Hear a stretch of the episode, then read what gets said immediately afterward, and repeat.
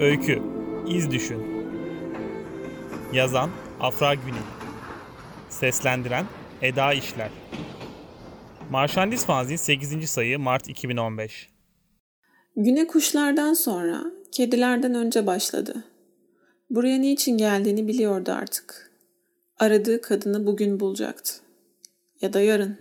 Ya da bir sonraki gün. Ya da geçmişte bulup fark etmemiş olma olasılığı da vardı. Sokakta duran simitçiye yaklaştı ve bir kadını aradığını söyledi. Kısaca tarif etti sonra.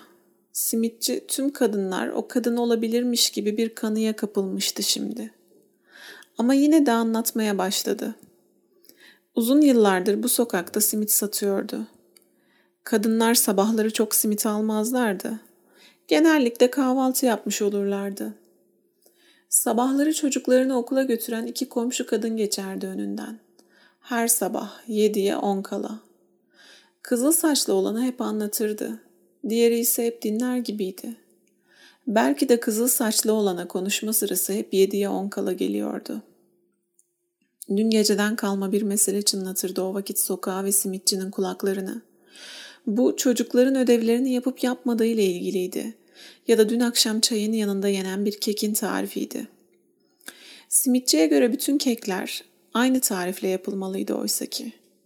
Kek deyince aklına gelen hep tek tarif, tek şekil ve tek tattı. Annesinin sadece misafir geldiğinde yaptığı kekleri hatırlıyordu.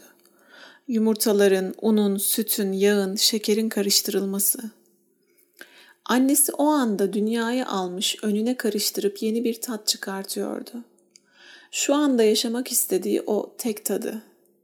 Şimdi de annesinden bahsetmeliydi prensip olarak. O uzun uzun uzaklara bakan annelere benzerdi onunkisi de.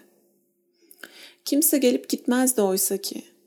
Beklenen ya da aranan neydi anlamazdı.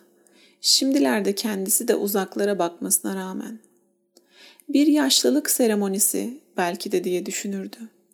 Ellerindeki yollar belirginleşmeye başladığından beri uzaklar artıyordu. Annesinin burnuna taktığı karanfilden bahsetti sonra. Gün geçtikçe annesiyle birlikte kuruyan bir karanfil. Bu kuruma karanfilden başlıyor ve tüm vücuda yayılıyordu. Karanfil orada, o küçük buruna bir kurt düşmüşçesine duruyordu işte. Neyse dedi sonra. Karanfil kurudu, annem kurudu. Karanfil kurudu, annem. Bir gün ellerimi alıp ellerine çıkardı, karanfilini ve bana verdi. O uzun uzun baktığı uzak yollara gitti. O gün bugündür ben devraldım kurumayı. Sonra aniden durup çoktandır unuttuğu karşısındaki adama baktı ve o kadını bulmuşçasına karşı sokaktan bir ev gösterdi. Adamı yolladı o eve doğru ve uzaklara daldı. Adam kapıya yavaşça vurdu. Arka taraftan birinin tesadüfen geçmesi gerekiyordu bu vuruşun duyulabilmesi için ve geçiyordu da. Kapıyı açan bir kadındı. Adam aradığı kadını anlattı hızlıca bir kelime dahi atlamadan. Fakat simitçiye sorulan kadına yeni özellikler eklenmişti şimdi. Kadının burnunda karanfil bir hızma olmalıydı. Kapıyı açan kadın anlatmaya başladı bunun üzerine. Bu mahallede oturan bir kadına benzetmişti adamın aradığını. Sayısını bilmediği kadar kız çocuğu olan bir kadındı bu. Kızlar ve anneleri sanki hep o evde oturuyorlarmış gibiydi.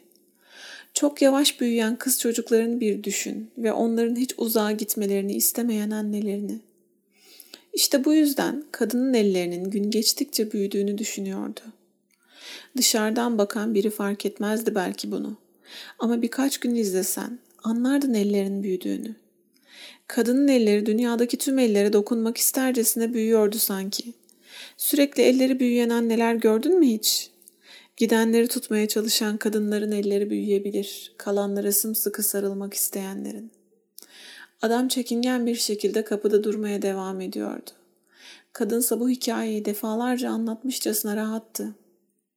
Hangi ayrıntıları anlatması, hangilerini atlaması gerektiğine kapıyı açtığında çoktan karar vermişti. Elleri sü- sürekli büyüyen kadınlar uzun uzun baktıkları yolları değiştirebilirler ya da öyle bir sarılabilirler ki insana bir daha hiç gitmeyi düşünmeyebilirsin diyerek sonlandırdı kadın. Hikayesini bilgelikle bitirdiğini düşünüyordu. Bakışlarını adamın yüzünden çekti ve iki sokak ötedeki beyaz evi tarif etti. Adam bir kez daha yola koyuldu.